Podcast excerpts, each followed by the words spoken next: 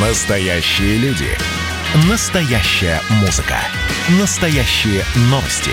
Радио «Комсомольская правда». Радио про настоящее. 97,2 FM. эм. Как дела, Россия? Ватсап-страна! Итак, с сегодняшнего числа в России вступает в силу закон, запрещающий продавать сим-карты на улицах и где бы то ни было, кроме салонов связи. А также у россиян появилась возможность регистрировать сим-карты и блокировать мобильные телефоны дистанционно. Кроме того, граждане России смогут оформить электронные сим-карты, не выходя из дома с помощью биометрии. Ну, давайте мне все-таки интереснее поговорить, наверное, про серые симки. Я не знаю, как в ваших городах, но в Москве около станции метро периодически можно встретить людей, которые стоят, э, держа веером, э, значит, сим-карты, и бурчат себе под нос, значит, семки, семки, дешевые семки, дешевые семки, семки, семки. И вот проходят люди, кто-то покупает, кто-то не покупает. Ну что, исчезнут такие продавцы или нет? Игорь Бедеров, генеральный директор компании «Интернет-розыск» с нами на прямой связи. Игорь, здравствуйте. Добрый, добрый день. Добрый день. Ну что, пропадут такие продавцы или не пропадут? Да не в жизни не пропадут. Так. Ну, во-пе- во-первых, на моей памяти с серыми симками э, в один период времени удалось побороться более-менее успешно только в двух регионах. Это Свердловской области и в Чечне. И то побороться это очень сильно сказано, потому что серые симки просто стали завозить из других регионов. Мгм. А вот эту продажу местных сим-карт, конечно, немножко удалось просто сбавить. Вот. А откуда они, Проблема- бе- откуда они берутся, Игорь? Скажите мне, пожалуйста. Ну, смотрите, э, любой оператор связи, он заинтересован в увеличении продаж, увеличении своей клиентской базы.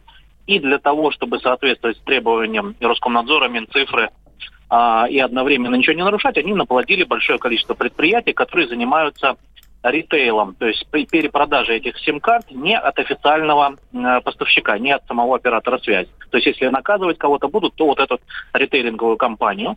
Ритейлер нанимает э, других подрядчиков, которые как раз и выставляют вот этих славных молодых ребят э, среднеазиатской внешности у метро, Мгм. и те э, продают, раздают и иными способами э, внедряют уже в обиход граждан серые сим-карты. Вот. При этом, конечно же, э, не ставится во главу угла какое-то правильное оформление этих сим-карт. Они на друга, на свата оформляются, на брата, Вот, на вот, вот, вот. левые документы. Да, это вот вопрос. Хорошо, я встретил этого человека у метро, и мне чем-то вот, ну, нужна мне сим-карта. Я покупаю у него с рук сим-карту. На кого она в итоге зарегистрирована?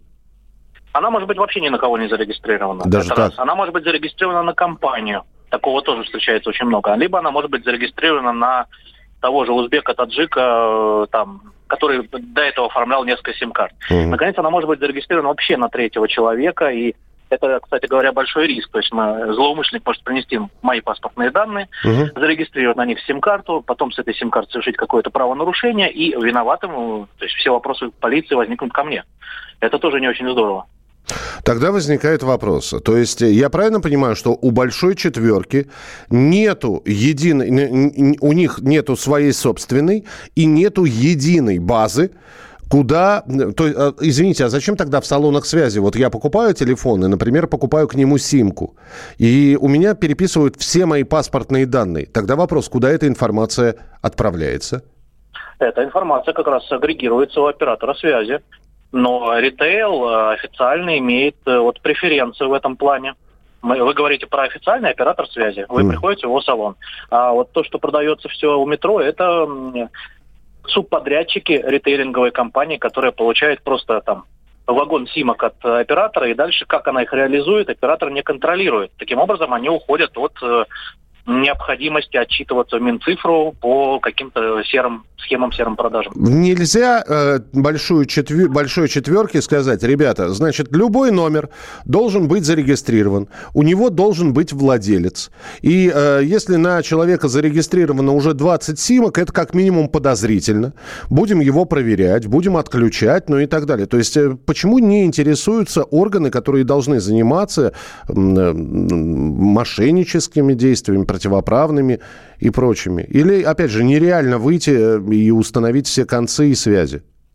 Ну, на самом деле, все это элементарно просто. Еще Дмитрий Анатольевич Медведев, будучи председателем правительства в 2018 году, а, ввел нормативные акты, которые обязывали э, регистрировать сим-карты в обязательном порядке на человека, привязывать это и проверять правильность заполнения базы операторов. Но де-факто, как и с эм, э, пакетом Яровой, меры имели такого ограниченный характер действия. То есть э, не был назначен орган, который бы это все контролировал и проверял, не было создано какое-то программное обеспечение, которое могло бы верифицировать те же самые контакты, хотя все это делается на самом деле элементарно. Угу. Через, через те же госуслуги можно верифицировать, через социальные сети, через кучу других методов и приемов.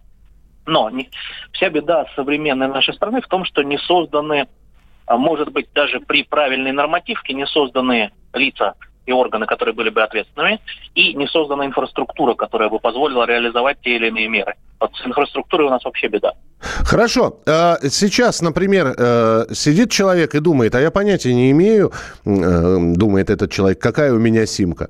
Серая, белая. То есть покупал давно, и, и где покупал, не помню, или кто-то купил, подарил. Он может проверить, на кого эта симка зарегистрирована? Э, да, конечно, он может прийти к оператору сотовой связи, и там ему это подскажут, потому что де-факто у него на руках находится эта сим-карта, и он вправе ее переоформить на себя. Угу на свои официальные документы. Ясно, спасибо. Ну что же, вроде как борется, но, видите, сп- спасибо, что были с нами. Игорь Бедеров, генеральный директор компании «Интернет-розыск». Ну, в общем, не исчезнут, по словам Игоря, эти серые симки. Да и слушатели наши в этом тоже сомневаются. Ну, с улицу идут, в интернете останутся, цены поднимут, и все. О, ну да, наверное. Но посмотрим, как это будет борьба происходить. Опять же, надо будет просто понаблюдать. Вот я около метро посмотрю, останутся эти продавцы серых симок или не останутся. Но вряд ли они исчезнут с первых же дней. Им же надо оставшийся товар как-то распродавать. Третий занимательный факт про Надану Фридрихсон. Она прирожденный счетовод. Складывая один плюс один, у меня получается не 2, а 22. Четвертый занимательный факт про Надану Фридрихсон. Она отлично умеет держать удар. Мыслитель, поэт, философ Анатолий Кузичев. Боксер еще и лыжник. Ну, боксер он так себе. Че, не пробила тебе разве печень в тот раз? Каждый понедельник и вторник в 6 часов вечера по московскому времени слушайте многогранную Надану Фридрихсон и ее звездных соведущих в прямом эфире. Вот мы дружной компашкой на радио «Комсомольская правда» будем для вас вещать.